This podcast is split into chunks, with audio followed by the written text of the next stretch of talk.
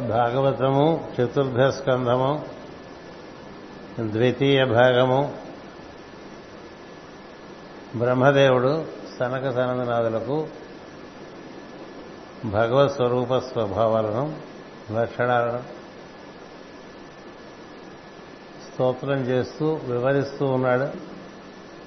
భగవత్ స్వరూపం తెలియకుండా భగవంతుని ఆరాధన చేయటం అనేటువంటిది అవివేకం. మనం దేని గురించి ఆరాధన చేస్తున్నామో దాని గురించి తెలియకుండా ఆరాధన చేస్తే ఉపయోగం. అంచేత భగవత్ తత్వం ఏమిటి? భగవత్ స్వరూపం ఏమిటి? భగవంతుడు సృష్టి అందు ఎలా ఉన్నాడు? భగవంతుడు సృష్టిని అతిక్రమించి ఎలా ఉన్నాడు? భగవంతుడు సృష్టి అందు ఏ విధంగా ఏర్పడి ఉన్నాడు? ఇలాంటివన్నీ తెలిస్తే మనం దర్శనం చేయడానికి వీలు పడుతుంది అలా కానప్పుడు ఏ దర్శనం చేయడానికి వీలు పడదు. అంచేత భగవతత్వాన్ని మొట్టమొదటిగానే శ్రీమన్నారాయణుడు చతుర్ముఖ బ్రహ్మకు ఉపదేశం చేయడం జరిగింది. ఆ ఉపదేశాన్ని బ్రహ్మదేవుడు చతుర్ముఖ బ్రహ్మకు ఉపదేశించిన విషయాన్ని రుద్రుడు సాక్షిగా గ్రహించి మనకి ప్రత్యేకతలకు అందిస్తున్నట్టుగా మనకు అందిస్తుంది. ఎక్కువ ఉపోద్ఘాతంలోకి వెళ్ళాలని చేతంటే వెనక్కి ముందుగా ముందుకు అది ఆగుతుంది. అందుచేత ముఖ్యంగా మీకు చెప్పదలుచుకున్న విషయం ఏంటంటే ఎవరు కంఠనాదం ఉచ్చరించు దానిని వెలుతుందరో మనం చాలా కంఠనాదాన్ని మానవుడు ఒక్కడే బాగా ఎక్కువ వాడతాడు. ఆ కంఠనాదం ఉచ్చరించు దానిని వినుచుందరో వారికి సరస్వతియే హరిపదం ఇచ్చును అని. అంటే మనకు ఉండేటువంటి ఈ సౌకర్యం ఈ అవకాశం ఇతర జాతులకు లేదు. పశుపక్షాదులకు కానీ దేవతలకు కానీ వాకు వారు మనోభావాల్ని టెలిపతిక్గా తెలుసుకుంటుంటారు దేవత. పక్షులు పశువులు ఏవో అరుకులు అరుస్తే తప్ప వాటికి భాషణం చేసి భావాన్ని వ్యక్తపరచనటువంటిది వారికి వీలుపడేటువంటి విషయం కాదు. మానవుడు కేవలం వాక్కును వినియోగించుకునే సమస్తమైనటువంటి విషయ సంపదలను పొందుతూ ఉంటాడు జీవితంలో. అందుచేత మనం మాట్లాడేటువంటి మాట వైఖరి వాక్ అంటాం. దానికి ముందు అది భావరూపంలో మనకి మధ్యమ వాక్గా ఉంటుంది. దానికి ముందు మన ఎందు ఒక బీజప్రాయంగా సంకల్పంగా అది ప్రవేశిస్తుంది దాన్ని పశ్యంతి అని. అంతకు పైన ఎప్పుడు చోట్ల నిండి ఉంటుంది వాక్కు. దాన్ని పర అంటారు నాలుగు స్థితులలో వాక్కు. పర ఆ పర నుంచి పశ్యంతి మనందరికీ ఐడియాలు వస్తుంటాయి కదా. అది వచ్చినప్పుడు కదా మనకు తెలుస్తుంది ఐడియా రాకముందు ఏం తెలియదు.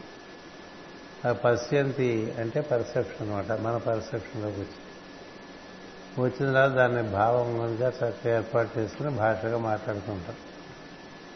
అంచేత అది మనకి పరతత్వం ఆ విధంగా కంఠ నుంచి వ్యక్తమవుతూ ఉంటుంది. ఇలా అవతరిస్తూ ఉంటుంది సరస్వతి. అనునిత్యం అవతరిస్తూనే ఉంటుంది. ఈ అవతరించేటువంటి సరస్వతిని మనం వింటూ ఉంటే మనం వింటూ ఉంటే ఆమె మన హరిపదం చేరుస్తుంది అనేటువంటిది ఇక్కడ చెప్పినటువంటి భాగవత రహస్యం మనం మాట్లాడేది మనం వినగలగాలి. ఒకటి మన మాటల్లో ఉండేటువంటి సత్యాసత్యములు మనకే తెలుస్తాయి. మనం మాట్లాడుతున్నాం కదా. మనం మాట్లాడింది మనం వింటున్నాం అనుకోండి అందుకనే మనకి శ్రీ సూక్తంలో వాచ సత్యమసీమహి అని. మాట్లాడేవాడు అసత్యం మాట్లాడుతున్నట్టు వాడికి తెలుసు లోపల. కదా? ప్రపంచాన్ని ఏదో మభ్యపెట్టవచ్చు ప్రపంచాన్ని మోసపుచ్చవచ్చు ప్రపంచాన్ని అనేక విధాలుగా మాటల గాడిలో పెట్టి వినియోగించుకోవచ్చు స్పర్ధలు ఏర్పరచవచ్చు భేదాభిప్రాయాలు ఏర్పరచవచ్చు ఎన్నైనా చేసి మాటలు కదా? అంచేత తానే విన్నాడు అనుకోండి తన మాట. తానే వింటే తన యొక్క శుద్ధి ఎలా ఉన్నదో తెలుసు వాక్శుద్ధి వాక్శుద్ధి అంటుంటారు వాక్శుద్ధి ఎక్కడి నుంచి వస్తుందంటే నీ యొక్క వాక్కు వ్యక్తం చేసేటువంటి తీరులోంచి వస్తుంది. ప్రతి చిన్నదానికి అబద్ధం చెప్పేస్తాం ఇంకా అలాంటి వాళ్ళకి సరస్వతి ఎప్పటికీ దొరకదు కదా? పోతన మార్చి పద్దెనిమిది చదివాడని కింద సరిపడా చెప్పుకున్నాను నేను ఎప్పుడు చూడగలను కదా తల్లి ఎందుకంటే తెల్లని వెలుగుగా మనలో గల అనునిత్యం దిగివస్తూ ఉంటే మనం మాట్లాడతాం. మన దగ్గరికి వచ్చిన తర్వాత అది కలుషితం అయిందా అవలేదా అనేది మహర్షులు వాక్కు విషయంలో చాలా శ్రద్ధగా ఉంటారు. వారు ఎందుకని శ్రద్ధగా ఉంటారంటే వాక్కు ఎందు ఎంత శుద్ధి ఉంటే ఆత్మ ఎందు అంత శుద్ధి ఉంటుంది. పరిశుద్ధాత్మ పరిశుద్ధాత్మ అంటారు. యేసుక్రీస్తుని పరిశుద్ధాత్మ అంటారు వారు. కానీ మహాత్ములు అందరూ పరిశుద్ధాత్మలే. ఏం చేస్తుంటే వారి నుంచి వ్యక్తమయ్యేటువంటి వాక్కు అది జరిగింది. కదా? ఋషులు ఇలా జరుగుతుందంటే అలా జరిగి తీరింది కదా మరి? ఎందుచేత అలా జరుగుతుంది? మనం అన్నా జరగవు కదా? కదా? ఇది ఒకటి ఎలా జరిగితేనే మనకి చాలా మనకి అవతార పురుషులేమో ఒక అనుమానం వచ్చేస్తుంది. అలాంటిది వాళ్ళు అసలు మాట్లాడినే మాట్లాడరు మహర్షులు. వారు మాట్లాడితే అది అవతరిస్తుంది. ఎందుకని? అవతరించబోయేదే వాళ్ళు మాట్లాడతారు వాళ్ళు అన్నారు కాబట్టి అవటం కాదు. అవబోయేదే వాళ్ళు అంటారు. అవబోయేది అంటారు. అంతేగాని లేనిదేదో వాళ్ళు సృష్టించే పద్ధతి ఉన్నది మహర్షుల దగ్గర.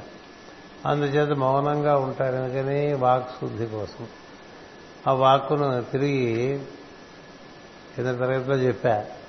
మనం ఉచ్ఛ్వాస నిశ్వాస ద్వారా మాట్లాడుతుంటాం.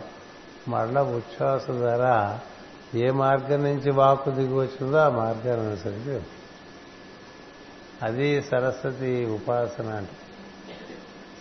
ఆమె తిరిగి వచ్చే మార్గంలోకి మళ్ళీ తిరిగి మనకి ఆకాశంబున నుండి ఆకాశంబున నుండి శంభుని శిరంబు.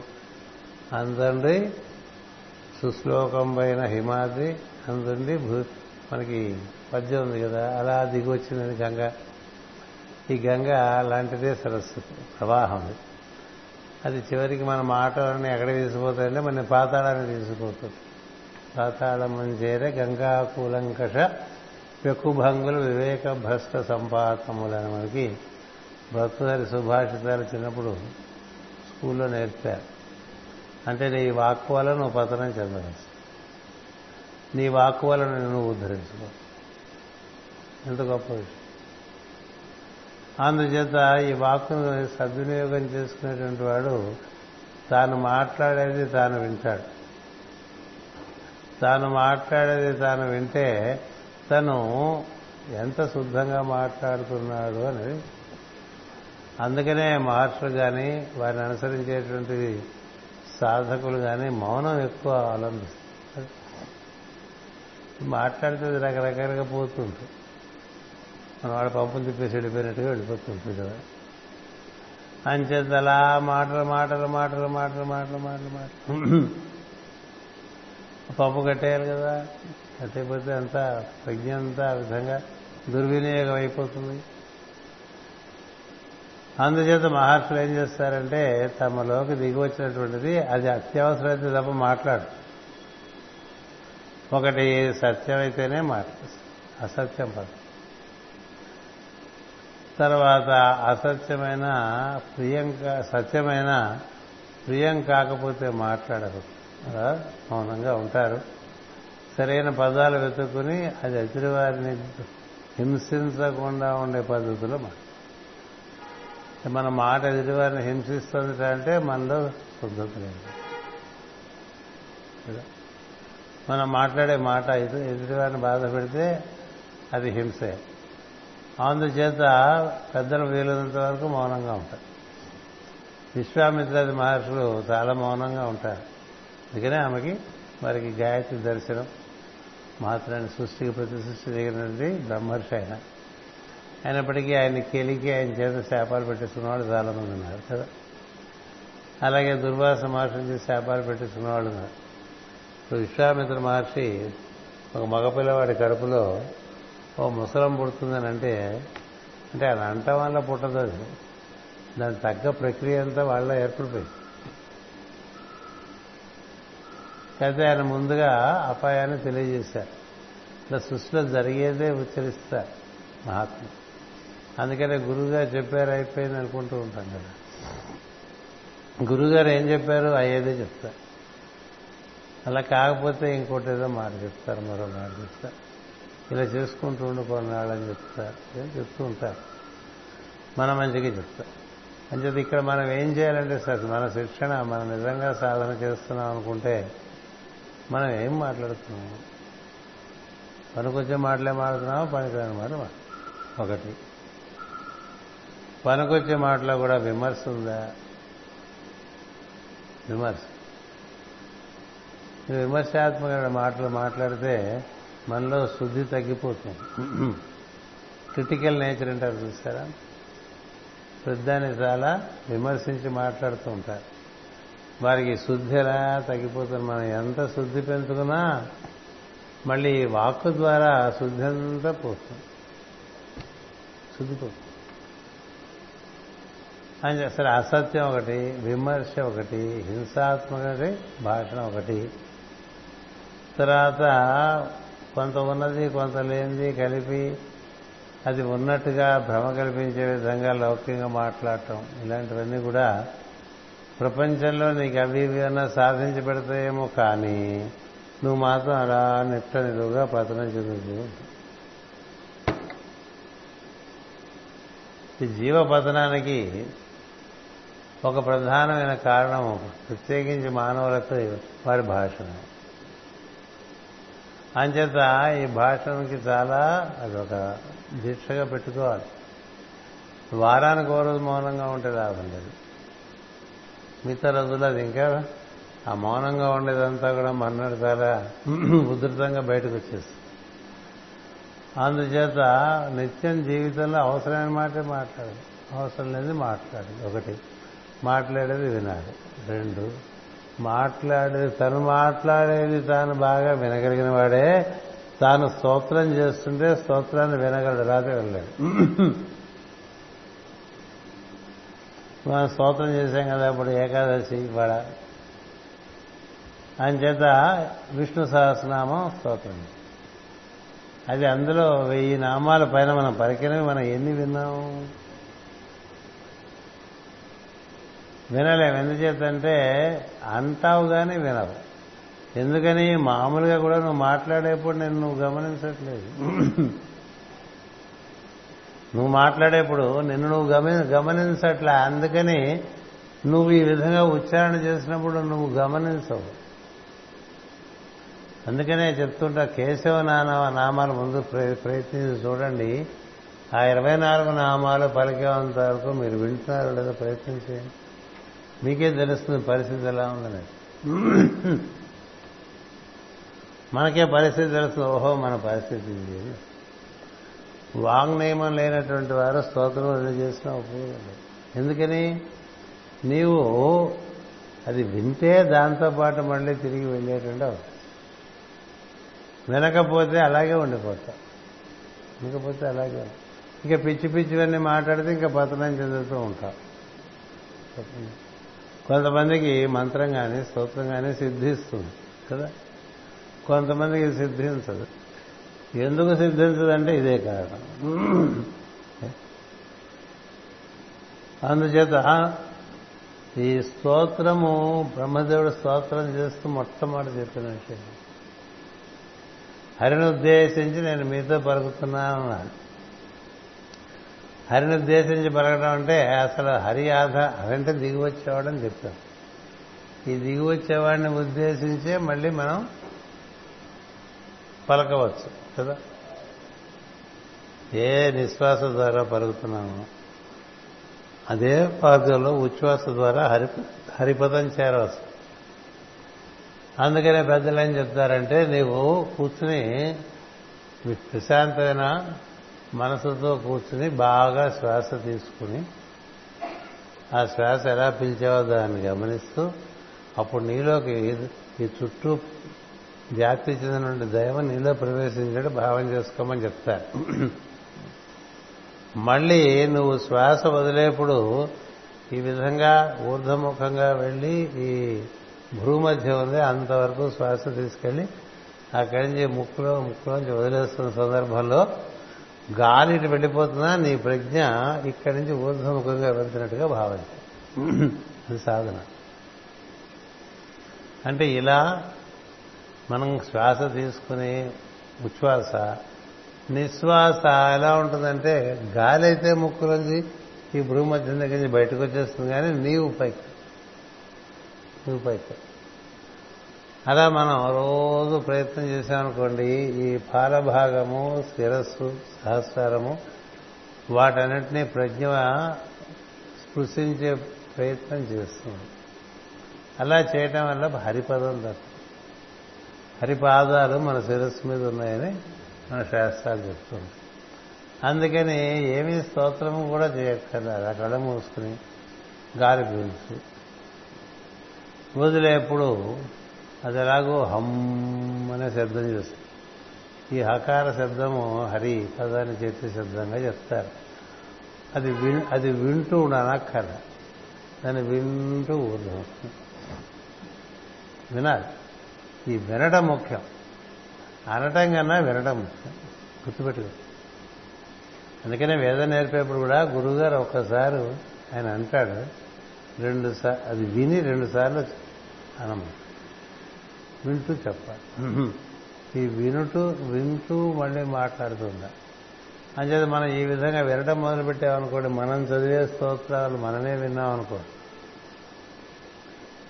అప్పుడు నీకు స్తోత్రం యొక్క ఫలము సిద్ధిస్తుంది. మంత్రమైన అంతే. నిశ్వాస అప్పుడు మంత్రాన్ని ఉచ్చరిస్తూ ఉశ్వాస అప్పుడు ఆ మంత్ర దేవత నీలో ప్రవేశిస్తున్నట్టు భావన అంతే ఇలా వినకుండా అన్నాం అనుకో ఎన్నన్నా ఉపయోగం లేదు. గురువుగారు మహావాక్యం ఇస్తాడు.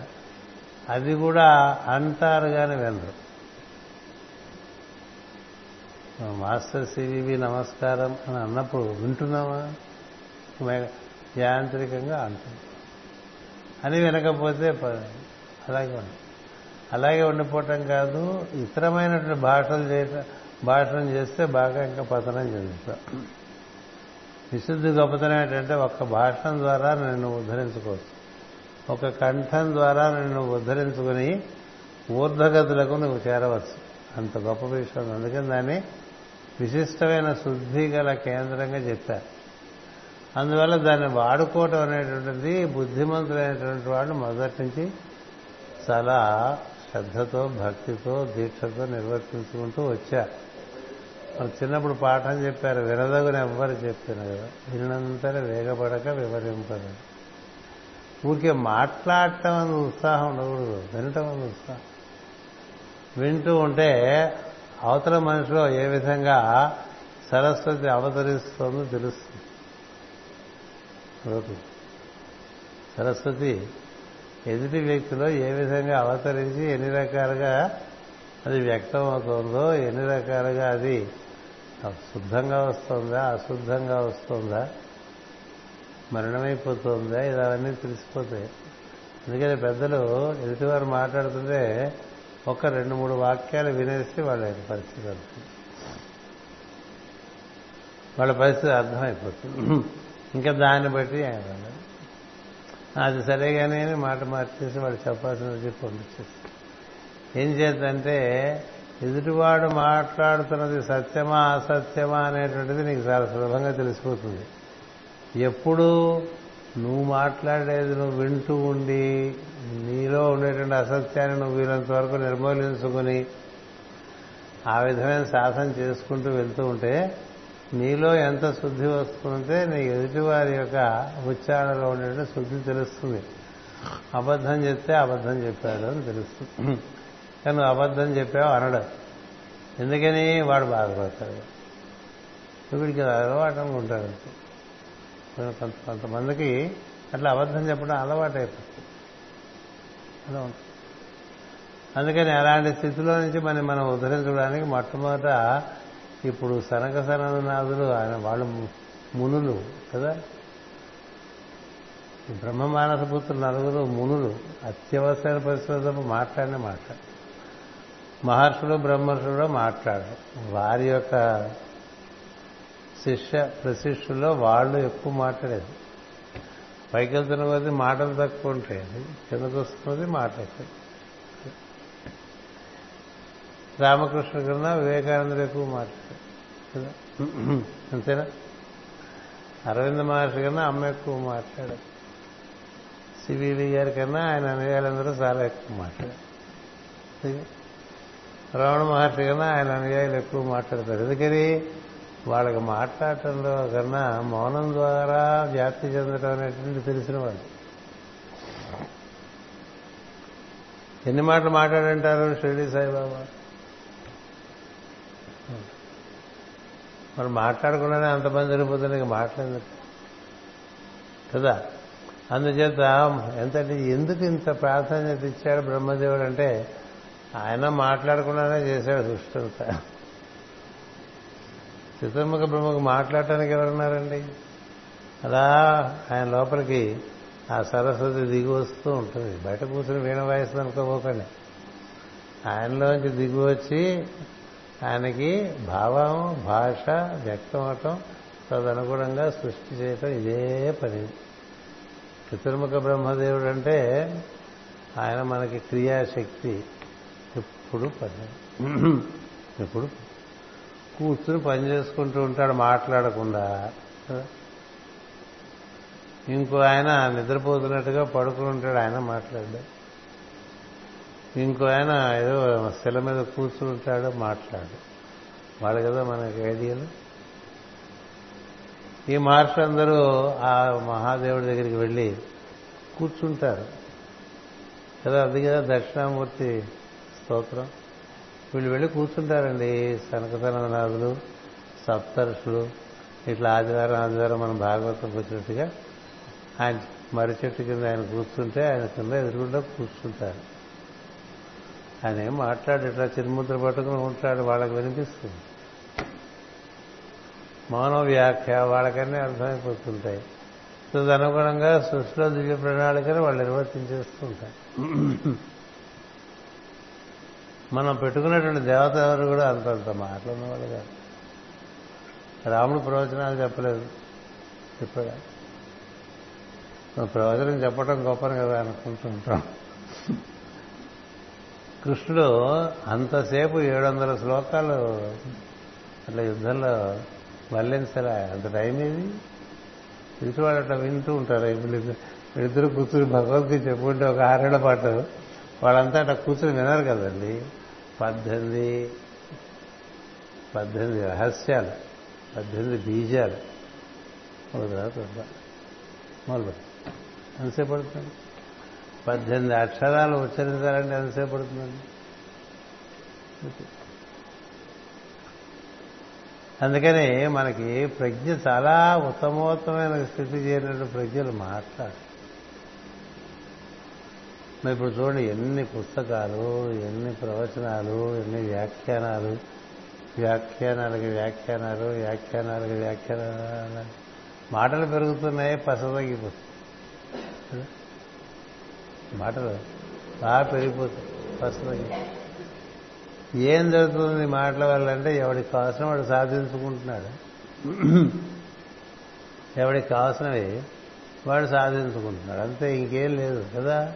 ఏమిటి సాధించుకుంటున్నాడు? లౌకికమైన విషయాలని కాదు దానివల్ల జీవుడు ఉన్నతి చెందుతున్నాడో తెలుసు కదా?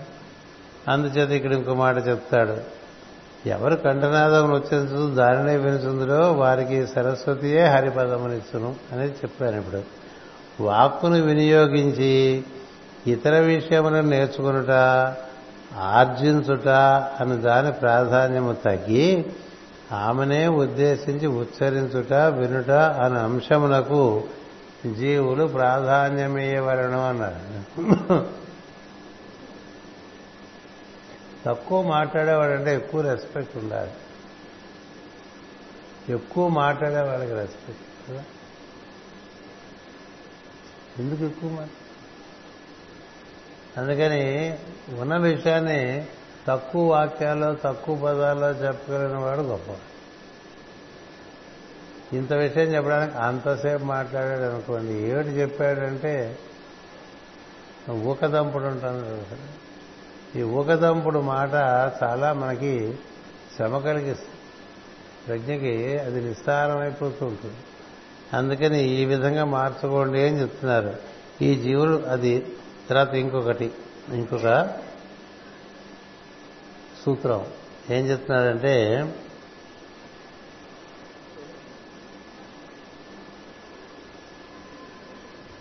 సర్వేశ్వర తామెవరో తెలిసిన వారు నిన్ను తెలిసిన వారు అగుదురు అన్నారు తామెవరో తెలిసిన వారు నిన్ను తెలిసిన వారు. అంటే జీవుడు దేవుడు వేరు కాదు. జీవుడే దేవుడే జీవుడిగా దిగి వచ్చాడు అందుకని జీవుడికి తానెవరో తెలిస్తే దైవం ఏమిటో తెలుస్తుంది. తానెవరో తనకు తెలిస్తే దైవం ఏమిటో తెలుస్తుందండి. మన గురించి మనం అసలు ముఖ్య ఈ పై పొరల్లో ఉండే మన గురించి మనం ఆలోచిస్తాం కానీ అంతకన్నా ఆలోచిస్తాం మనంతా ఉన్నాం అనుకుంటాం కదా ఎట్లా ఉన్నావు ఆలోచి నువ్వు ఉండటం అంటే అది నీ శాశ్వత స్థితి ఉండటం. అందరం ఉన్నాం కదా. నేనున్నానని ప్రతివాడు అంటాడు కదా.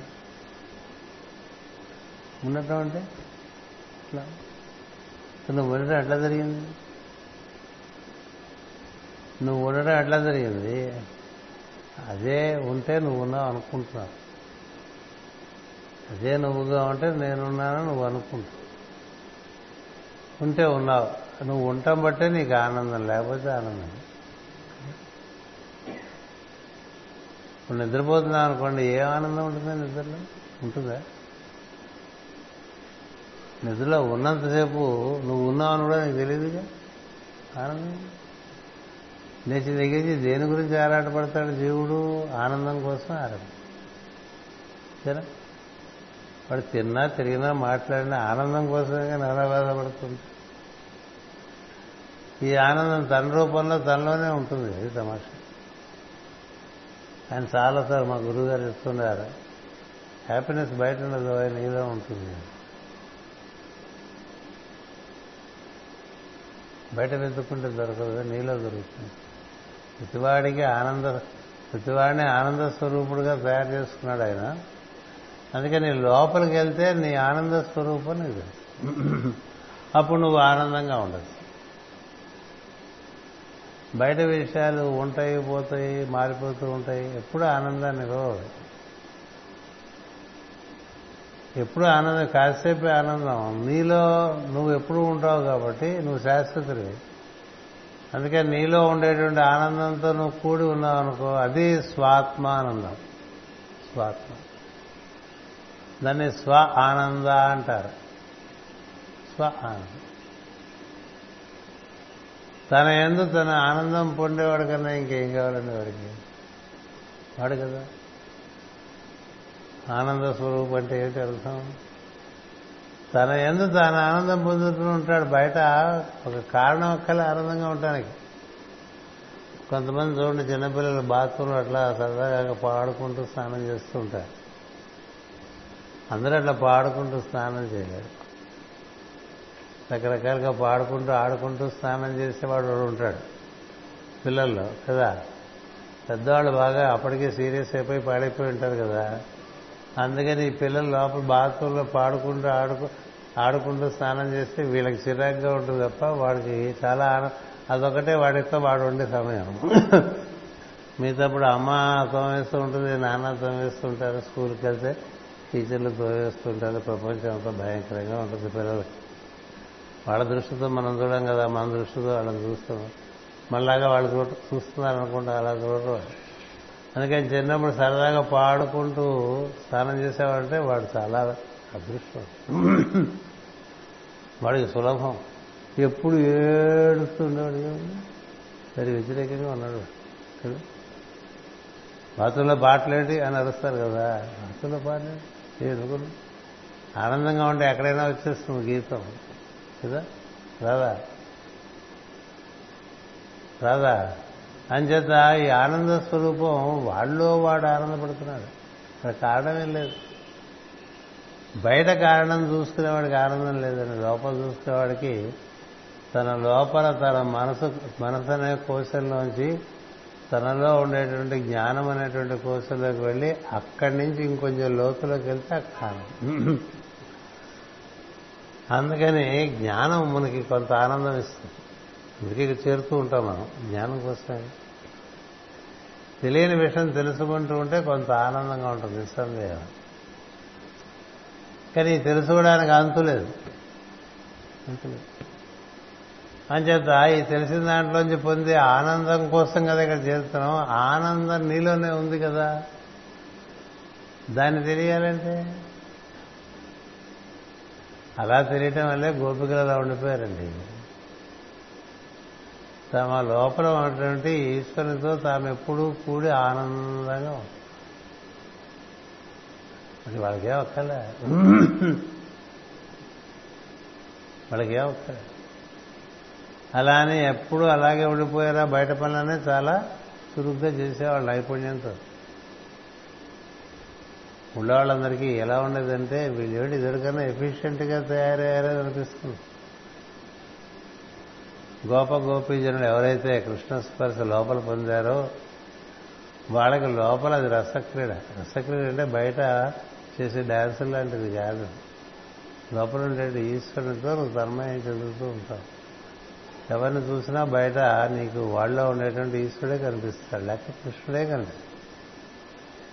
ఎదుటివాళ్ళలో కృష్ణుడే కనిపిస్తాడన్నా ఎదుటివాళ్ళలో ఈశ్వరుడే కనిపిస్తాడన్నా ఒకటే అర్థం. ఎందుకని వాడితో రమించి ఉంటారు కాబట్టి ఒక నారికి ఇంకొక నారి కృష్ణుడు. కదా నారి నారి నడుమ మురారి అని పాడాడు కదా జయదేవుడు. ఎందుకని ఒకళ్ళకొకళ్ళు కృష్ణుడు. ఎందుకని వాళ్ళలో ఈశ్వరుడు వీళ్ళో ఈశ్వరుడు వీళ్ళో ఈశ్వరుడు ఇట్లా చూసుకున్నారు. ఆవులో ఈశ్వరుడు దూడలో ఈశ్వరుడు కొడలో ఈశ్వరుడు పొలంలో ఈశ్వరుడు నీడలో ఈశ్వరుడు ఇలా అంతా ఈశ్వరమయం లోపల చూస్తే ఈశ్వరుడు బయట చూస్తే ఈశ్వరుడు. అందుకని అలా ఆనందం పొందారండి. వాళ్ళకి మరి ఏమిస్తే నువ్వు ఆనందం వేరే ఆనందం? హనుమంతుడికి ఏమిస్తే ఆనందం? ఆయన స్వాత్మానందుడు తన ఎందుకు తాను ఆనందంగా ఉంటాడు. ఎందుకంటే లోపల రమిస్తూ ఉంటాడు రాముడితో. అందుకని కదా అమ్మవారు చివరిలో ఒక హారం ఇస్తే నవ్వుతాడు. అమ్మకి తెలియదా అతనికి ఏదో ఆనందం? ఈ హారం ఆనందండి. గిఫ్ట్ ఇస్తే ఆనందపడేవాళ్ళు కేవలం మనలాంటి వాళ్ళే. కదా? గిఫ్ట్ ఇస్తే ఆనందపడేవాళ్ళు గిఫ్ట్ల కోసం రకరకాల కార్యక్రమాలు ఏర్పాటు చేసుకునేవాళ్ళు. పూర్వకాలం మాబోటి వాళ్ళందరూ కూడా ఆడిటర్లు లాయర్లు సత్యాన్ని వ్రతం చేసేవాళ్ళు.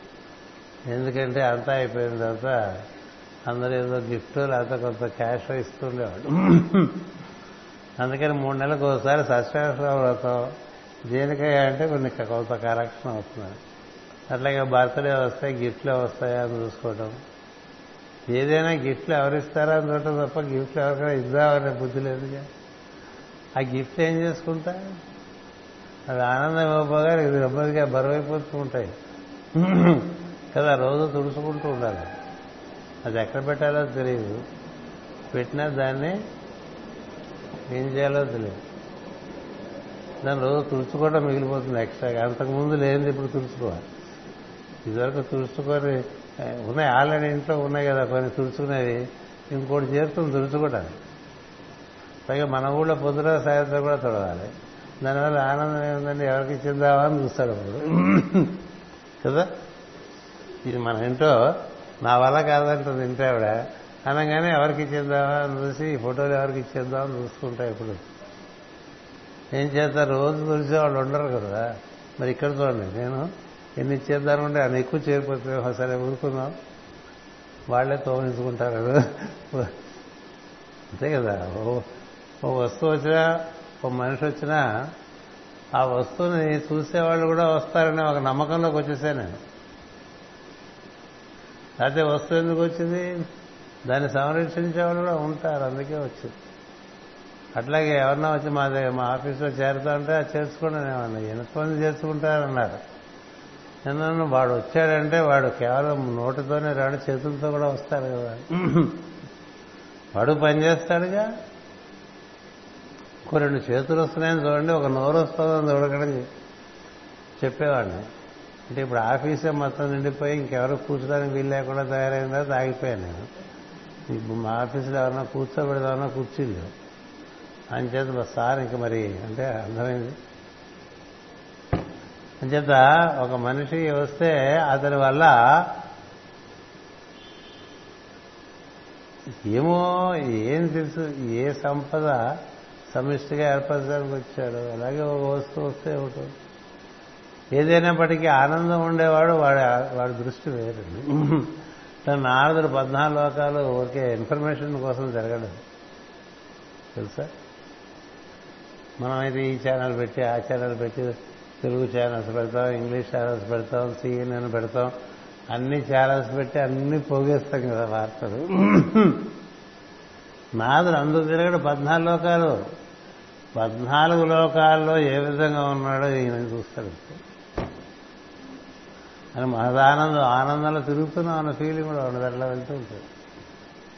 ఎందుకు ఇవన్నీ చెప్తానంటే ఆనందం లోపల దొరుకుతుంది. ఆ లోపల ఎప్పుడు దొరుకుతుందంటే నీవెవరో నీకు తెలుస్తుంది దొరుకుతుంది ఇప్పుడు మాస్టర్కి గారు ఉన్నారని పొద్దు నుంచి నిష్కారణంగా ఆనందంగా ఉండేవారు. ఆయన పొద్దు నుంచి నిష్కారణంగా ఆనందం. ఏడు పొద్దున్నే ఆయనకి ఇది ఇంత ఉత్సాహం ఇంత ఆనందం. మాబోటి మా వాళ్ళకి సరిగ్గా అరకపోయింది అనుకోండి పొద్దున అంత ఆనందంగా ఉండదు. కదా? Stomach problem. పొద్దునే తలకాయ నొప్పి పొద్దునే ఏదో అవలేదు ఇలాంటివన్నీ ఉన్నాయనుకోండి ఏమైనా లేచి దగ్గర నుంచి చిరాకు పడేవాడికి ఎక్కడున్నాడు వాడు? నిష్కారణంగా. ఖర్చువాడు ఇప్పుడు నిష్కారణంగా చిరాకు పడటం నిష్కారణంగా కోపం రావటం నిష్కారణంగా ఇరిటేట్ అయిపోతున్నట్టు అంటే ఆ జీవి చాలా ఇబ్బందిలో ఉన్నాడు. అర్థం. తప్పులు వేరే. అట్లా విజయ డయాగ్నోస్టిక్ క్లినిక్ కేసు తెలుసుకునేవి కాదు. ఇవి జబ్బులు. ఈ జబ్బులు ఎక్కడ పోతాయి? నీతో పాటు వస్తాయి. ఆ జబ్బులు వాడు డయాగ్నోస్టిక్ సెంటర్లో ఇచ్చిన జబ్బులు ఈ శరీరం వదిలిస్తే పోతాయి. మళ్ళీ ఫ్రెష్గా మొదలు. ఈ జబ్బులు? ఫర్ నథింగ్ ఇరిటేషన్ పొద్దునే లేచి బోర్ కొడుతుందని అనుకోండి వాడు చాలా సిక్ అని అర్థం. పొద్దునే బోర్ కొట్టాడంటే ఏదో సాయంత్రం బోర్ కొట్టిందంటే అర్థం. పొద్దునే బోర్ కొట్టిందని వాడు వాడు ఎందుకే చెప్తున్నానంటే మనకి ఉండేటువంటి ఐదు పొరల్లో ఆనందం ప్రధానం.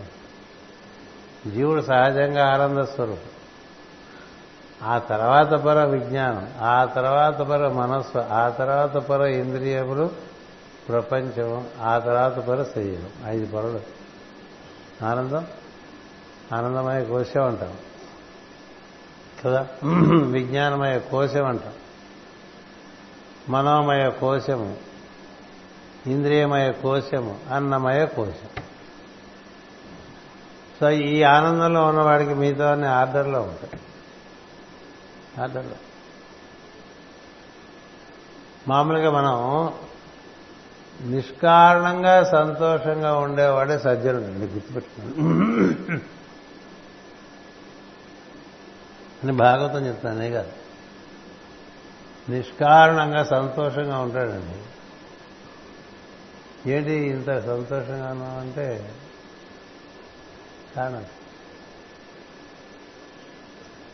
మనకి అలాంటి వాళ్ళు ఎవరన్నా కనిపిస్తే వారే ఇలాంటి వాళ్ళతో మనం ఉందామని కదా? ఎప్పుడు నాకు స్టమక్ పేషెంట్ అల్లే చిరాకు పడిపోతూ కోపం పడిపోతూ కనబడి వాడని తీరుతూ ఉంటే ఎవరు వస్తారని మరి రారు అందువల్ల ఇక్కడ తామెవరో తెలిసిన వారు నిన్ను తెలిసిన వారు అగుదురు అన్నారు. ఆయన ఆనంద స్వరూపం ఆయన ఆనందానికి ఈయన తయారు చేసుకున్నాడండి. అదొకటి. ఉంది దైవం తన ఆనందం కోసం ఇంకోటి తయారు చేసినప్పుడు ఆవిడ కూర్చుని ఒక వినాయకుడి బొమ్మ తయారు చేసి దాని ప్రాణం ఎందుకు పోసింది? తన ఆనందం కోసంగా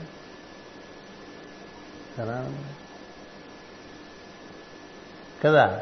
అట్లా జీవులు తయారు చేసుకున్నాడు దేవుడు తన ఆనందం కోసం. వాళ్ళని తల్లాగానే ఆనంద స్వరూపుడుగా తయారు చేశాడు. మనం ఊరికే అవి ఇవి పోగేసుకుని ఉన్న ఆనందం పోగొట్టుకుంటాం తప్ప కొంతమంది పుట్టగానే ఆనందంగానే ఉంటారు. వాళ్ళు ఎప్పుడూ ఆనందంగానే ఉంటారు. వాళ్ళ దగ్గరికి వస్తే మనకు కూడా ఆనందం. కదా?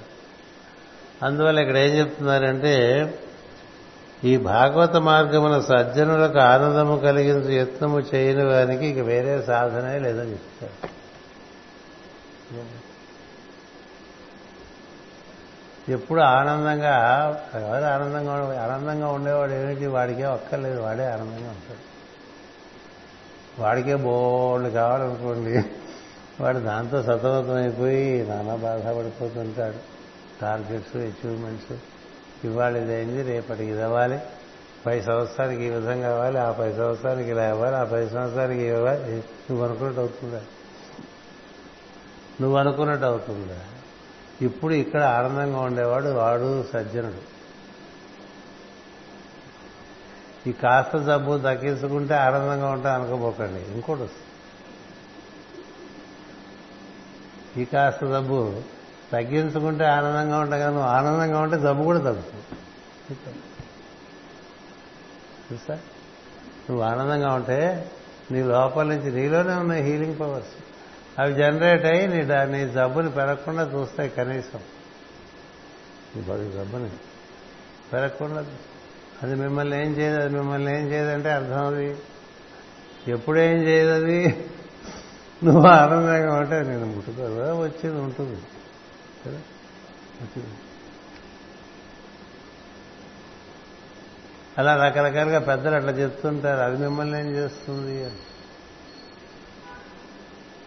మనం దాని మీదే ధ్యాస పెట్టి దాన్ని పెంచుకుంటూ వస్తాం. సార్?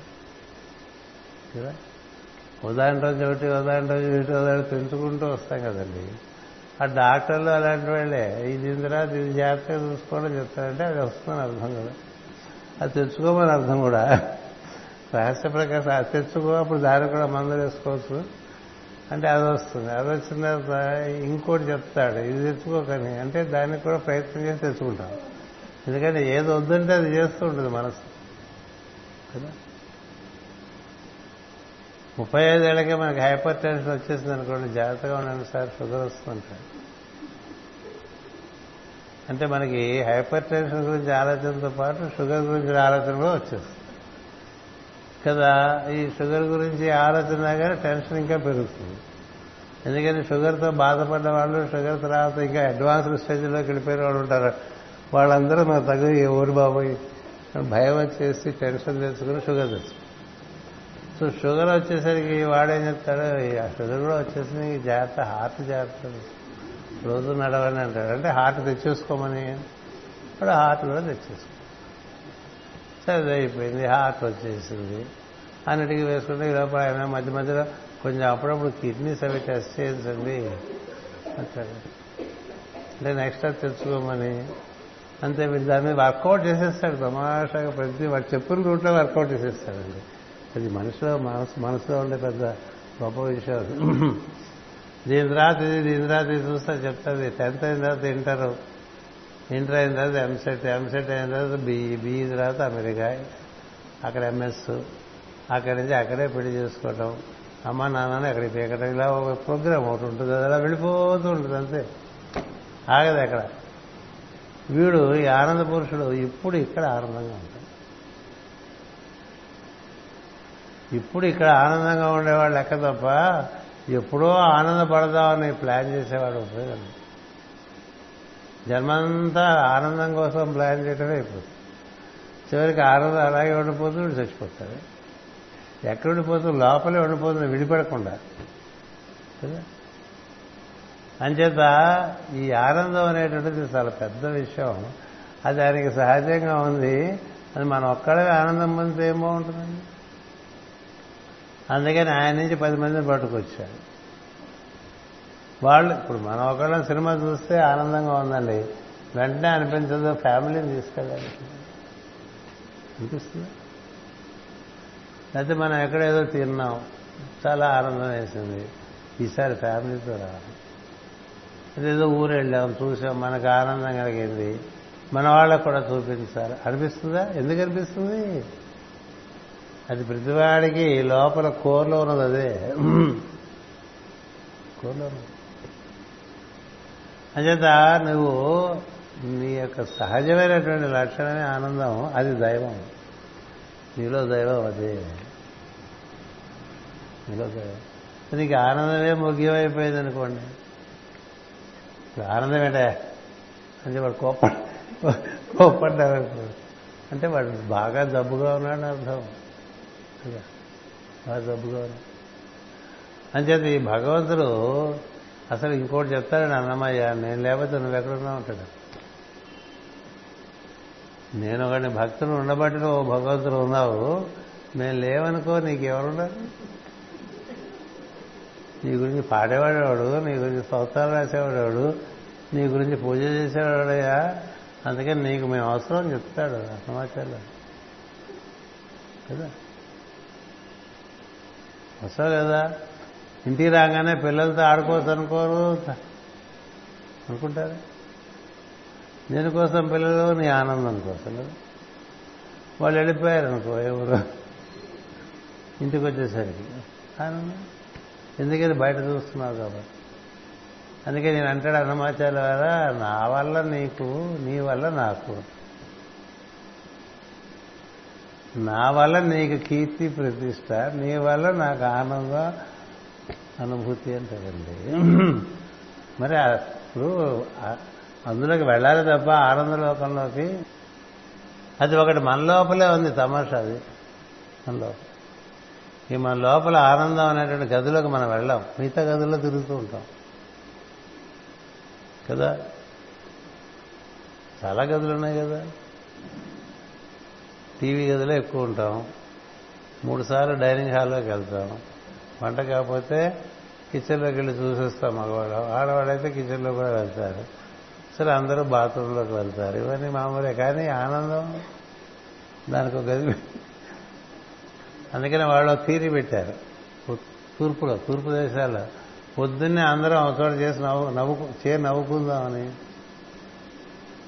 పొద్దునే ఒక చోట చేరి అందరు నవ్వుకుందామని. అది వినటానికే సిక్కనింగ్గా ఉంటుంది చాలా మంది కానీ నువ్వు వెళ్ళు నువ్వు కూడా అక్కడ నవ్వేసే ఒకటి రెండుసార్లు వాళ్ళతో పాటు అప్పుడు నీకే తెలియకుండా బోర్డు నవ్వు వస్తుంది. ఏంటి ఇటు నవ్వుకుంటున్నావు అని. కానీ అది ఎంతసేపు ఉండదు కదా. మళ్ళీ ఇంటికి తిరిగి వచ్చేసరిగా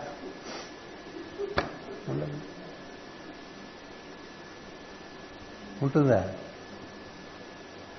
అంచేత ఈ ఆనందం ఇది చాలా మంచి విషయం ఇది. రెండో విషయంగా చెప్పాడు బ్రహ్మదేవుడు. నువ్వెవరో తెలిస్తే వాడికి ఆనందం నీవు తెలియాలంటే వాడికి వాడెవరో తెలిస్తే నువ్వెవరో తెలుస్తావు అన్నాడు అంతే. ఇదంతా ఎందుకు చెప్పాల్సి వస్తుంది? నువ్వు ఎలా ఉన్నావు బాగా ఆలోచించి నువ్వు ఉంటుంది నీ బంధం లేవు. అదే నువ్వుగా ఉన్నావు. నువ్వేం లేవు ఉన్నావు అనుకుంటున్నా అలా ఉందా? అలా ఉందా? సముద్రమే అలాగా ఉంది. కానీ అలా ఉన్నట్టుగా అనిపిస్తుంది? అనిపిస్తుందిగా? అనుభూతిస్తుందిగా? అట్లా ఉన్నాం అంతే. ఇప్పుడు అలా సముద్రంలో కలిసిపోతుంది. మళ్ళీ సముద్రంలో కలిసిపోతుంది. ఇంకో అలాగా వస్తుంది కదా? ఇది ఏమున్నది ఉన్నది? సముద్రమే. కానీ అలా సముద్రం అనేసరికి ఆనందంగా లేదు. అదే రాజవిద్య రాజగుహ్యం తొమ్మిదో అధ్యాయం. మీరు ఎవరు లేరు ఉన్నారని మీరు అనుకుంటే అనుకొనిస్తున్నానని చెప్పాడు అంతే నేనే ఉన్నా. నేనే మీలాగే కూడా ఉన్నాను రా. మీకు గుర్తు లేదు అదే గొడవ వచ్చింది. గుర్తు లేదు. ఇంకా మీరు నన్ను ఆడుకుందాం కాదు ఆడుకోవడానికే వచ్చాడు ఆయన. క్రీడామయుడు కదా. ఒక్కటే. మిగతా వాళ్ళంతా చాలా డ్యూటీలో అవి చేశారు. ఆయన డ్యూటీ కూడా ఆటే ఆయనది అదే. సామాన్య విషయం కాదు. ఇప్పుడు శ్రీరాముడు ఎంత డ్యూటీ చేశాడండి? చాలా డ్యూటీ ఓరియంటెడ్ ధర్మం ఓరియంటెడ్. ఈ ధర్మం నిర్వర్తించలేదా? ఈయన చేయింది ఏముంది? అన్నీ చేశాడు. కానీ లేవు అందుకని పరాకాష్ట. అందుకని అది అవతారం కాదు. అది అదే దిగి వచ్చేసిందని చెప్పారు. మనుషులకి పిచ్చికిపోయింది ఊరి బాబు? మన బొంద మనకుందే ఆనందం ఏముంది? ఆయన ముందు ఆయన చూస్తేనే వాడు కాదు. ఆయన కదా కథానాయకుడు భాగవత్. అందుచేత మన లోపలికి వెళ్తే దొరుకుతుంది ఇది. బయట తిరిగితే దొరకదు. ఆనందం కోసం అక్కడికి వెళ్ళినా ఆనందం కోసం ఎక్కడికి వెళ్ళినా మళ్ళీ నువ్వు నువ్వుగానే ఉండిపోతావు. నీ లోపల ఆనందం దొరికితే అందుకని ఆనంద లోకాల్లోకి వెళ్ళిన వాళ్ళు విజ్ఞానం గురించి కూడా ఇంకా వర్ణికారండి అది దాని గురించి పెద్ద ఇష్యూ కాదు. నాట్ అన్ ఇష్యూ అట్లా అదే మాస్ గారు అంటున్నారు అధాతో బ్రహ్మ జిజ్ఞాస అని ఇట్లా పేనుకుంటూ కూర్చోరని. ఎవడు తెలిసినవాడు. ఏం చేత? ఉంది ఉంది. అంతకన్నా మంచి విషయం జరిగినప్పుడు ఇంకా అదెందుకండి ఇంతకన్నా మనిషి విషయం శాశ్వతంగా దొరికింది కదా? అందుకని ఆనందమయ లోకంలో ఉండటం అనేది అది నిజమైన అనుగ్రహం. అది ఎందుకు దొరుకుతుందంటే నీ లోపలికి నువ్వు వెళ్తే నీ శ్వాస పట్టుకుని నీ స్పందన పట్టుకుని నీ లోపలికి నువ్వు వెళ్తే నువ్వు ఏ విధంగా అద్భుతమైనటువంటి తేజస్సుతో ఉన్నావో నీకు తెలియగానే నీకు ముందు ఆనందం కదా ఆ తర్వాత క్రమంగా ఏం తెలుస్తుంది అసలు మనం లేవు ఆయనే మనలాగా ఉంటే ఉండి మన మన అనుకోని ఇచ్చాడని తెలుస్తుంది. అహంకారం అనేటువంటి పొర కూడా దాటేస్తాడు. ఆనందమయ కోశంలో ఉండగా అక్కడి నుంచి క్రమంగా ఇంకా అది బాగా అలవాటైనప్పుడు అప్పుడప్పుడు తను ఉండడు. కదా? తన్మయం చెందినప్పుడు నువ్వు ఉండవుగా? ఉంటావా? తన్మయం అయిపోయిన తర్వాత మళ్ళీ నువ్వు వస్తూ ఉంటావు కదా? అది తెలుస్తుంది. బాగా రసానుభూతిలోకి వెళ్ళేటువంటి వాడికి అది సంగీతం కావచ్చు ధ్యానం కావచ్చు ఒక విషయం అనేది పరిపూర్ణమైన మక్కువ కావచ్చు. అది ఉన్నప్పుడు నువ్వు అది అయిపోతావు అప్పుడు నువ్వు ఉండవు. ఇంతసేపు లేను? ఇప్పుడున్నాను? అంటే ఏంటి? నువ్వు ఉండటం లేకపోవడం రెండు ఉన్నాయన్నమాట. నువ్వు లేనప్పుడు ఎట్లా ఉన్నావు? అది ఉంది. అందుచేత నువ్వు తెలుస్తావు అది తెలుస్తుంది.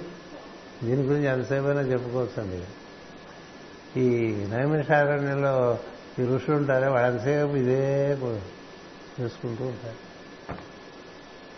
వాళ్ళు ఇంకా చెప్పుకుంటూనే ఉన్నారండి. మనం అంటే మనం మొదలు పెట్టాం ఎప్పుడు ఆపేస్తాం. వాళ్ళు కలియుగ ఆరంభం నుంచి అందులోనే ఉన్నారండి. ఆనందమయ లోకంలో ఉన్నారు వాళ్ళు. నీకెందుకు చూస్తా నువ్వు చెప్తున్నా మేము వింటూ ఉంటాం. ఎందుకని ఆనందమయుడు కృష్ణుడు నువ్వు చెప్తున్నా మేము వింటూ ఉంటాం మాకు అదే ఆనందం. ఇదంతా బట్టి పట్టేసే వరకు చెప్పేద్దామనంటే తాపత్రం లేదు వాళ్ళకి. కదా? అంచేత ఆయన చెప్తున్నారు వీళ్ళు వింటూనే ఉన్నారు అట్లా జరుగుతూనే ఉంది. వాటి వరకు కూడా కన్న ఆర్పకుండా వింటున్నారు. ఎక్కడ కన్న ఆర్పకుండా భగవంతుడి గురించి వింటారో అక్కడ నైమిషారణ్య అవతరిస్తుందని మాస్కర్ భాగవతంలో రహస్యం ఇచ్చారు. అందుచేత ఇలాంటి ఆనంద స్వరూపుణ్ణి పొందడానికి నీ లోపలికి వెళ్ళాలి నువ్వు ఈ మధ్య నాకు దగ్గర పెద్ద వస్తూ ఉంటారు అప్పుడప్పుడు. నాకు చాలా ఆనందంగా ఉంటుంది సార్ చాలా ఆనందంగా ఉంటుంది సార్ అంటారు. ఎందుకు ఆనందంగా ఉంటుందో తెలియట్లేదు ఆయనకి. ఇదంతా దృష్టం నాకు చాలా ఆనందంగా ఉంటుంది. అంటే అలాంటి మనిషిని చూస్తే మనకి ఏమనిపిస్తారండి?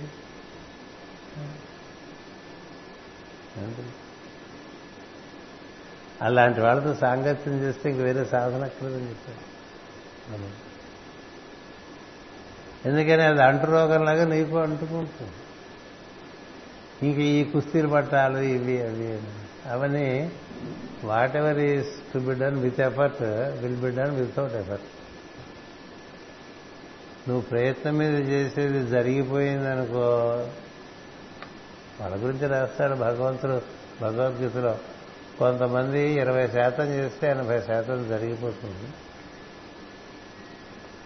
కొంతమంది నలభై శాతం చేస్తే అరవై శాతం జరిగిపోతుంది.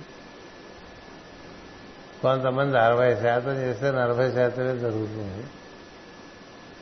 కొంతమంది ఎనభై శాతం చేస్తే కానీ ఇరవై శాతం జరగదు. కొంతమంది ఎంత చేసినా ఏం జరగదురా ఎందుకంటే లోపల ఆనంద స్వరూపుడు మేల్కాంతరం బట్టి ఉంటుందని చెప్పాడు. మేల్కాంతరం బట్టి. ఆయన ఆనందంగా భవతారణ్య టెంపుల్లో అక్కడ హుగ్లీ నది పక్కన ఆడుకుంటూ ప్రపంచంతో పాకిస్తారు కదా రామకృష్ణ పరమశ ఓకే. వివేకానంద తిరిగాడు. రామకృష్ణుడు అట్లా అక్కడే డ్యాన్స్ చేసుకుంటూ కబుర్లు చెప్పుకుంటూ గడిపేశాడు అనిపిస్తుంది మరి కదా. అనిపిస్తుంది కదా. ఎందుకని? బా మహానంద స్వరూపం అది. వెళ్ళిన వాళ్ళు ఎవరైనా అందరూ మునిగిపోతారు. అలాంటి మన దేశంలో అలా ఉన్నటువంటి వాళ్ళ షిరిడి సాయి. వాళ్ళ దగ్గరికి వెళ్తే నువ్వు అన్నీ మర్చిపోతావు అంతే. కదా? అందుకని ఆనందం అలా ఉంటుంది. అందుకని అలా అలాంటి ఆనంద స్వరూపులు ఎవరన్నా మనకి జీవితంలో తటస్థపడితే వాళ్ళతో మనం కలిసి వాళ్ళకి ఏదో మనం ఉడతా భక్తి చేస్తున్నాం అనుకోండి. ఇక సాధనే లేదని చెప్పాడు. ఎందుకని? నువ్వు సరాసరి ఆ స్పర్శ లభించి నీలో రావాల్సినటువంటి మార్పులన్నీ కూడా నీ ప్రయత్నంతో కన్నా వాళ్ళ యొక్క సాన్నిధ్యం వల్ల ఎక్కువ జరిగింది అదే కృష్ణుడు చెట్టు చివరి చెప్పినట్టుగా మాస్టర్ చక్కగా ఇచ్చారు మందరదారంలో కానీ పురుషమేధంలో కానీ అలా ఆనందంగా ఉంటాడు కృష్ణ ఇప్పుడు నువ్వు ఏటిదంతా కలివిగా వచ్చేసి నానా గోలగా ఉంది. నువ్వేంటి ఇట్లా కులాసాగా ఉన్నావు అని అడుగుతారు. అంటే కులాసాగా ఉండకి ఏం చేయమంటారు? భజనలు చేసే భజనలు మీరు చేసుకోండి యోగం అది మైత్రేయుడు వాళ్ళు చేసుకుంటారు చేసుకోలేదు. తంత్రం వాళ్ళు చేసుకుంటారు చేసుకొని తంత్రం. తీర్థయాత్రలు తిరుగుతున్నాడు ఒక తిరగనేను ఎవడెవడు ఏం కావాలంటే చేసుకోండి ఏం చేసినా దాని పర్యవసానం ఆనందంగా ఉండడం కోసం అది నేను నేను సరాసరి పనిచేస్తాను రెడీగా ఉండేవాడికి చెప్పాను నేను సరాసరి ఆనందం పంచడానికే వేణునాథం అని చెప్పాడు అంతే. మైత్రేయుడు అడుగుతాడు ఏంటి మీ యొక్క వేణునాథం యొక్క తరంగాలు అలా అలా అలా అలా ఎక్కడెక్కడికి అసలు ప్రాబ్లం ఏది అసలు మేము అనుకుంటున్నాం. అక్కడ కూడా వినిపించేస్తున్నాయంటే మరి వినిపిస్తాయి. ప్రాబ్లం మీకు అనుకోవటం వల్ల ఉంది నాకు ప్రాబ్లమ్స్ లేవని చెప్పాడు. మరి ఎవరైతే ఆయన గురించి వ్యతిరేకంగా పనిచేస్తున్నారో వాళ్ళ ఆశ్రమంలో కూడా ఈయన తరంగాలు వినపడటం వల్ల వాళ్ళంతా ఆనంద స్వరూపంగా మారిపోవటం వల్ల కదా మొత్తం మారి అది మార్గం. ఇది ఇది చిన్న విషయంగా కనిపిస్తుంది చాలా అలా వెళ్తుంటే చాలా పెద్ద విషయంగా కనిపిస్తుంది. అందుకనే శ్రీకృష్ణ ఒకటే అన్నాడు సాన్నిధ్యం అని. నా సాన్నిధ్యంలో ఉండి అన్నీ అవి. సాన్నిధ్యం మన ఊరికే తీరేసేసి మెంటల్గా పెట్టుకుంటావు చుట్టూ మన లోపల బయట అతనే వ్యాప్తి చెందుతున్నాడు అనేటువంటిది మన ఎందు స్థిరంగా ఆ భావన ఏర్పడితే ఉంటాడు. ఇప్పుడు ఆల్వేస్ నేను ఒకసారి ఈ సాన్నిధ్యం గురించి కృష్ణుడి గురించి చెప్పింది చదివి ఆ రోజు నాకు ఒక భావన వచ్చిందంటే అలా చేయకూడదు మామూలుగా. భావన వచ్చింది. ఏంటి? ఆ రోజులో మనకి ఒకటే విమానం. ఇక్కడి నుంచి ఎక్కడికి వెళ్ళాలి? అది. కూడా రోజుకి ఒకటి. ఆ విమానంలో టికెట్ దొరకాలంటే చాలా ముందుగా కొనుక్కో. సరే ఇరవై రెండు నాది వెయిటింగ్ లిస్ట్ ఇవ్వండి ఆ నెంబర్ చూస్తాను. ఇరవై రెండు వెయిటింగ్ లిస్ట్ నాకు ఎదురుకున్న తాండవ కృష్ణ ఉండేవాడు ఆఫీస్లోకి నేను వెళ్ళాల్సిన పని చాలా ముఖ్యమైన పని. అందుకని కృష్ణుడితో నువ్వు అన్ని చోట్ల ఎప్పుడు ఉంటానా అని అన్నావు కదా ఇప్పుడు నేను ఈ రోజున విమానాశ్రయంకి వెళ్తే నాకు టికెట్ దొరకాలి అని చెప్పాను. సరదాకే అలా చేయకూడదు తప్పదు. అంటే నాకు ఆ రోజు ఇరవై రెండు వెయిట్ లిస్ట్ అది వాళ్ళు చూడకుండా నాకు టికెట్ ఇచ్చేసారు టికెట్ ఇచ్చేసి లోపలికి వెళ్ళి కూర్చున్న తర్వాత మేనేజర్ ఇచ్చారు సార్ మీకు టికెట్ ఇచ్చామంటే అవునండి. ఎలా ఇచ్చారని అడిగాను. పొరపాటున ఇచ్చిన పొరపాటు కాదు. నేను వెళ్ళాల్సిన చాలా ముఖ్యం అందుకని మీరు ఇచ్చారన్నా అలా అంటారా అన్న? సరే మేము అలా కూర్చొని చూసుకుంటున్నాను అంటే అలాంటివి చెప్పుకోనకూడదు అలాంటివి చేయను కూడా చేయదు ఎందుకని? భగవంతుడి యొక్క అస్తిత్వం గురించినటువంటి పరీక్ష అనేటువంటిది మహామూర్ఖం. ఎందుకు అలా భావన వచ్చింది. అంచేత సాధ్యాసాధ్యములు అనేటువంటిది భగవత్ సాన్నిధ్యంలో ఊరికే మనం ఎన్ని చెప్పుకున్నా మనకి ఇది నమ్మకం లేదు. ఓ సివివి గారు చెప్పారండి ఎవరే మీ జాతకాలు మీరు చూసుకోకండి నా చేతుల్లో ఉన్నాయి మీ జాతకాలు. ఎవడు జాతకం చూసుకున్నారో చెప్పండి ఒకటి ప్రతి వాళ్ళు జాతకాలు చూసుకునే వాళ్ళే కదా. అందరూ సివివి అంటారు జాతకం చూసుకుంటున్నారు అంటే అర్థం ఏంటి? సాన్నిధ్యం మీద నమ్మకం లేకగా? అంతేనా? మీ జాతకాలు నా చేతుల్లో ఉన్నాయి. ఇంకెవరి చేతుల్లో లేవు. మీ ఆయుష్ నా చేతుల్లో ఉంది. ఇంకెవరి చేతులు ఎముడి చేతుల్లో కూడా లేదని చెప్పాడు ఆయన. నాకు వదిలేసేసి కదా? నేను చూసుకుంటా కదా? అలా అన్నప్పుడు ఎంతమందికి విశ్వాసం కుదురుతుందంటారు? ఇది నిజంగా అంతవాడా అని డౌట్ వస్తుంది. కదా? ప్రతి వాళ్ళకి ఒకటి ఎలా నిదర్శనం లేకుండా ఏం ఉండదు. కానీ ఒక నిదర్శనంతో ఆగదు మనకి. ఎందుకంటే ఎప్పుడు డౌటింగ్ మైండే మనది. ఆ డౌటింగ్ మైండే మనలో ఉండే అపరిశుద్ధత. ఎంత డౌట్ ఉంది అంటే మైండ్లో అంత అపరిశుద్ధత చేయలేదు అక్కడ. అందుకని ఆ డౌట్ వస్తుంది? అందువల్ల నువ్వెవరో నువ్వు తెలుసుకుంటే నీకేం తెలుస్తుంది? ఆనంద స్వరూపుడు అని తెలుస్తుంది. ఈ తెలిస్తే ఆయన ఎట్లా తెలుస్తాడండి? తమాషగా లేదు. తామెవరో తెలిసిన వారు నిన్ను తెలిసిన వారు అగుదురని వాక్యం రాసేస్తే అయిపోతుందా? ధ్యానం చేయదు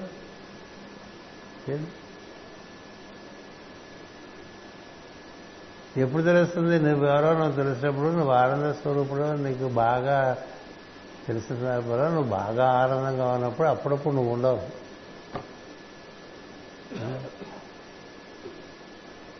కరిగిపోతావు.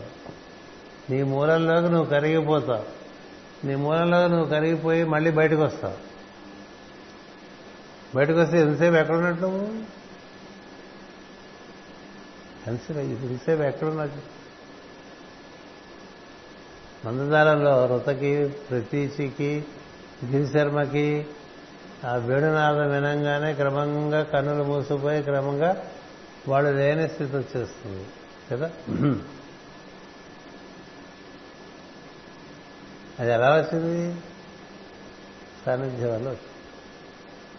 అదే నేను ఇస్తానని చెప్పింది మాస్టర్ సివివి మాస్టర్ సివివి ప్రేయర్లో కూర్చున్న వాళ్ళకి శ్రద్ధగా కూర్చుంటే వాడు లేని పరిస్థితి. పరిస్థితి. సార్ అలా వచ్చిందనుకో నేను లేనప్పుడు మళ్ళీ తన లేనివాడు ఎట్లా వస్తాడండి? ఉన్నాడుగా? ఎందులోనో ఇమిడిపోయాడు.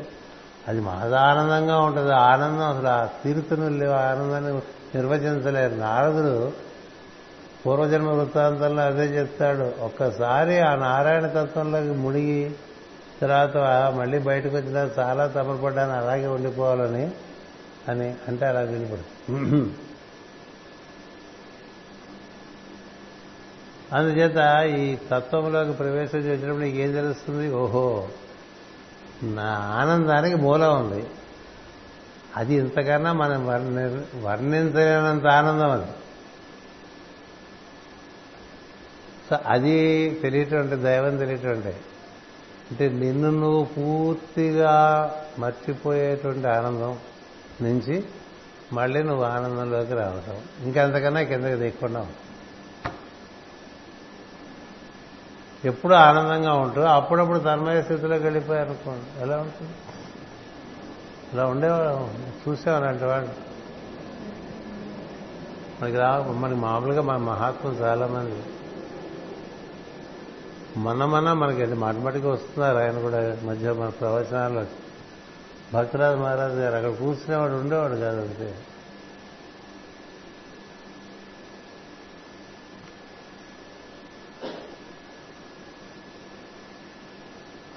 కాసేపు అయిందో వచ్చాడు. అందుకనే గురువు గారికి ఈయనకి భక్తుల భక్తరాజులకే మహారాజులు. అంత తన్మయత్వం.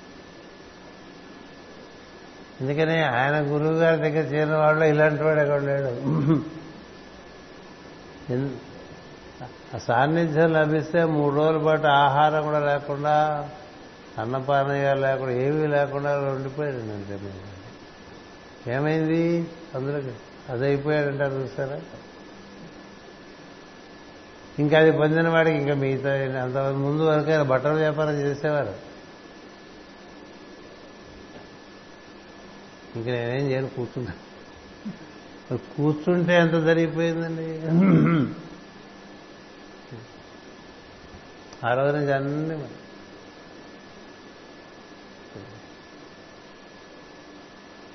అలా కూర్చుంటారు ఉన్నాడు వాడు. అదేంటి? ఎంతో సేపు అయితే మళ్ళీ అనుకో క్యా అని క్యా హువా అని అంటే ఇక్కడ ఏం జరిగిందని రామకృష్ణ పరమహంస గురించి ఇలా మనం చదువుకున్నాం పుస్తకాలు. అది ఆనంద స్వరూపం. అందుకని ఆయనకి ఇది అది ఇది అది ఇది అది ఆనందం బ్రహ్మానందం. అలా అనుకోండి. అది ఉండాలంటే ఇద్దరుగా ఉండాలండి. ఇద్దరుగా ఉండాలి. అలా సముద్రంగా ఉంటే అలాగే సముద్రం ఉంది. కదా? జీవుడు దేవుడుగా ఉంటే జీవుడికి దేవుడు ఉన్నాడు అనేటువంటిది ఒక ఆడుకోవటానికి ఒక ఆనందం. కృష్ణ- కృష్ణుడు గోపిక లాగా రాధ కృష్ణుడిలాగా అలాగే శివ పార్వతుల్లాగా ఇంకోరు ఉంటే ఆడుకోవచ్చు. అందుకని జీవుడే దేవుడే జీవుడిగా ఏర్పడి జీవుడు దేవుడు ఒకళ్ళని ఒకళ్ళు ఆనందంగా జీవిస్తూ ఉంటారండి అది తమాషా. దాని మాస్టర్ గారు ఒక ఉదాహరణ ఇచ్చారు. అసలు ఉత్త పంచదారే ఉందనుకో ఎవరు లేరనుకో ఏం చేస్తారు? అసలు తీగా ఉంటుందని కూడా ఎవరు తెలియదు? ఉత్త పంచదారే ఉందనుకోండి. తినేవాళ్ళు లేకపోతే పంచదార రుచి ఎవరు తెలుస్తుంది? అందుకని తన గురించి ఇతరులు పొందాల్సిన ఆనందం పొందడం కోసం జీవుని తయారు చేస్తే జీవులు దేవుణ్ణి చూసి ఆనందిస్తున్నారు. అంటే నాలుగుంటం చేత పంచదార రుచి చూస్తున్నాం. నాలుగే లేకపోతే పంచదార ఎందుకు అది అందుకని ఆయన ఎప్పుడు అంటున్నారు పంచదార అయిపోతే ఏముందో పంచదార అయిపోతే ఏం లేదు. మనం ఉండాలి మనకు నాలుగు ఉండాలి పంచదార ఉండాలి. పంచదార నాలుగు మీద పడాలి అప్పుడు అలాంటివన్నీ భగవద్గీతలు చాలా చెప్తాడు ఆయన. ఒకదానితో ఒకటి అనుసంధానం చెందినప్పుడు కలిగేటువంటి రసానుభూతి ఉంటుంది అది నేను అంటూ ఉంటాడు కృష్ణుడు. ఇదో ఎప్పుడో మనం తినకుండా తినకూడదు ఒకటి చాలా రుచిగా ఉండే స్వీట్ తిన్నాం అనుకోండి. మామూలుగా బెటర్ అనుకోండి. అది ఎంత ఆనందం ఇస్తే కాసేపు తర్వాత భయం వస్తుంది తెలుసు కదా? అందుచేత ఎందుకు ఇవన్నీ చెప్తానంటే అనుభూతికి ఇద్దరు ఉండాలి.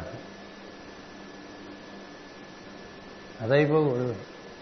అదైపోయిన వాడికి ఆనందం లేదు. అదే శ్రీకృష్ణుడు పన్నెండో అధ్యయనం చెప్తాడు. నేనున్నాను మీరున్నారని నాతో మీరు అనుబంధం పెట్టుకుని అలా శాశ్వతంగా ఆనందం పొందండి. అది నువ్వు- అదేది లేదు అవ్యక్తమైనటువంటి స్థితి ఇలాంటివి చెప్పుకోవడానికి బాగుంటుంది తప్ప దాంట్లో ఆనందం ఉంది చెప్పాడు కృష్ణ. ఇదే మాట మన ఈ మధ్య పూర్తి చేశాను పుస్తకం అది. యమదేవుడు నచికేతుడు చెప్తాడు. అది సకారాత్మకంగా దేవుడిని ముంచుకుంటే నీకు ఆనందం అది సకారాత్మకం నుంచి నకారాత్మకంలోకి వెళ్ళిపోయావంటే ఆనందం బాగుంటుంది నిద్రలోకి వెళ్ళిపోతే ఆనందం ఉందండి సినిమా చూడడానికి అక్కడ నిద్రపోయాడు అనుకోండి ఎంత బాగుందో సినిమా నేను చూడలేదు దురదృష్టం. సినిమాకి వెళ్ళి నిద్రపోయేవాళ్ళు. మంచి మంచి విషయాలు ఉంటే నిద్రపోయేవాళ్ళు. అలా వచ్చిందనుకోండి అంటే ఏమైంది? వాడు నకారాత్మకం అయిపోయాడు అనమాట. లేడు. ఉండే అనుభూతి పొందటం అనేటువంటిది అది భాగవతంలో పరాకాష్ట అని చెప్తారండి. అంటే స్పిరిట్ అయిపోతే లాభం లేదు. నువ్వు సోల్గా ఉండి స్పిరిచువల్ ఎక్స్పీరియన్స్ ఉంటే బాగుంది ఎక్స్పీరియన్స్ ఉండాలంటే ఇంకోటి ఉండాలి. ఇంకోటి లేకుండా ఎక్స్పీరియన్స్ రాదు. కదా? ఆ ఇంకోటి ఆనంద స్వరూపం అవటం వల్ల నీకు ఎప్పుడూ ఆనందంగా ఉంటుంది. అందుకని ఇక్కడ ఏం చెప్పారంటే భాగవత మార్గంలో సజ్జనులకు ఆనందము కలిగించే యత్నము చేయిస్తున్నచో వాడికి ఇంక వేరే సాధన ఏం లేదని చెప్పారండి. దేవుడుగాను జీవుడుగాను సమకాలికమైన ఆనందము కలుగుటయే పరిపూర్ణ ఆనందము. ఆస్కార్ వివరణ ఈ జీవులు లేకుండాట దేవుడు ఒక్కడే వినను పరిపూర్ణ ఆనందము లేదు. అని బోర్ కొడుతుంది మనం లేకపోతే. మన ఆయనకి ఇంపార్టెంట్. మనకు ఆయన ఇంపార్టెంట్. అది లెక్క. అట్లా. అంచేత నాలుకకు చక్కెర వంటి ఇతర పదార్థం ఉన్నప్పుడే రుచి కానీ తన రుచి తనకుండదు నాలుక కదా? జీవుడు దేవుడు అన్న స్థితులలో జీవుడు లేకుండా దేవుడు ఉండటం సంభవం కాదని భాగవత మతము. ఇదొకటి చెప్పుకుంటాయి వాటిని. జీవుడు దేవుడు అన్న స్థితులలో జీవుడు లేకుండగా దేవుడు ఉండటం సంభవము కాదు. జీవుడు లేకపోతే దేవుడు లేడనే సరే. ఇది లేదంటే ఉన్నాడని గుర్తించేవాడు ఉండడం అది కదా? ఇప్పుడు దేవుడు ఉన్నాడని గుర్తిస్తే కదండి దేవుడు జీవుడే లేకపోతే దేవుడు దేవుని ఉనికి ఎవరికి? జీవుడికి. కదా? అందుకని జీవుడు లేకుండా దేవుడు ఉండటానికి ఉన్నాడని చెప్పేవాడే లేడు వీరుడు ఉన్నాడని చెప్పడానికి ఇంకోటి ఉండదు. వాడింత వాడని చెప్పడానికి ఇంకోటి ఇంకోటి ఉండద్దు అందుకని ఇంకోటి తయారు చేశాడు ఇంకోటి దేని తయారు చేశాడు? తనెంత ఆనందం అంత ఆనందం ఇంకోటితో కూడా తను పంచుకోవడానికి దేవుడికి జీవుడు అవసరం ఉంది ఆనందం పంచుకోవడానికి. జీవుడికి దేవుడు అవసరం ఉంది ఆనందం పొందటానికి. అట్లా పెట్టారండి. అది భాగవతం యొక్క అవగాహన. అందుకని దానికి పరాకాష్ట అంతా ఆ లీలలు ఎన్నాళ్ళు చెప్పుకున్నారు? ఇవాళ చెప్పుకుంటూ ఉంటారు కదా. కృష్ణ లీలలు. ఇవాళకి తెవాలి నారదుడికి కృష్ణుడి గురించి పూర్తిగా ఆనందం. ఎవరికి తెవండి ఎందుకంటే ఆనందం. అలాంటి ఆనందాన్ని పొందాలంటే నువ్వెవరో నువ్వు తెలుసుకోవట్న్నాడు అది. నీ లోపలికి లోపలికి వెళ్తే నీకు లభించేది నీ యొక్క ఆనంద స్వరూపం. అది లోపలికి వెళ్తేనే లభిస్తుంది తప్ప బయట తిరిగితే దొరకదు. బయట తిరిగితే దొరికే ఆనందం ఎప్పుడూ ఉండదు. ఇది నువ్వు ఎప్పుడు ఉంటావు కాబట్టి నీ ఆనందం కూడా నీకు ఎప్పుడు అందుకని ఏం లేకుండా ఆనందంగా ఉండేవాడు ఉంటారు కొంతమంది. ఏం ఉండదు. అన్నీ ఉండి ఆనందం లేని వాళ్ళు ఉంటారు. రెండు రకాలు. అది మనకి ఇంకొక సూత్రం ఇవ్వడా? ఆ విధంగా మనం వివరించుకున్నాం. స్వస్తి ప్రజాభ్య పరిపాలయంతాం న్యాయేన మార్గేణ మహిమహేష. గోబ్రాహ్మణేభ్య శుభమస్తు నిత్యం. లోకా సమస్త సుఖినో భవంతు. లోకా సమస్త సుఖినో భవంతు లోకా సమస్త సుఖినో భవంతు ఓం శాంతి శాంతి శాంతి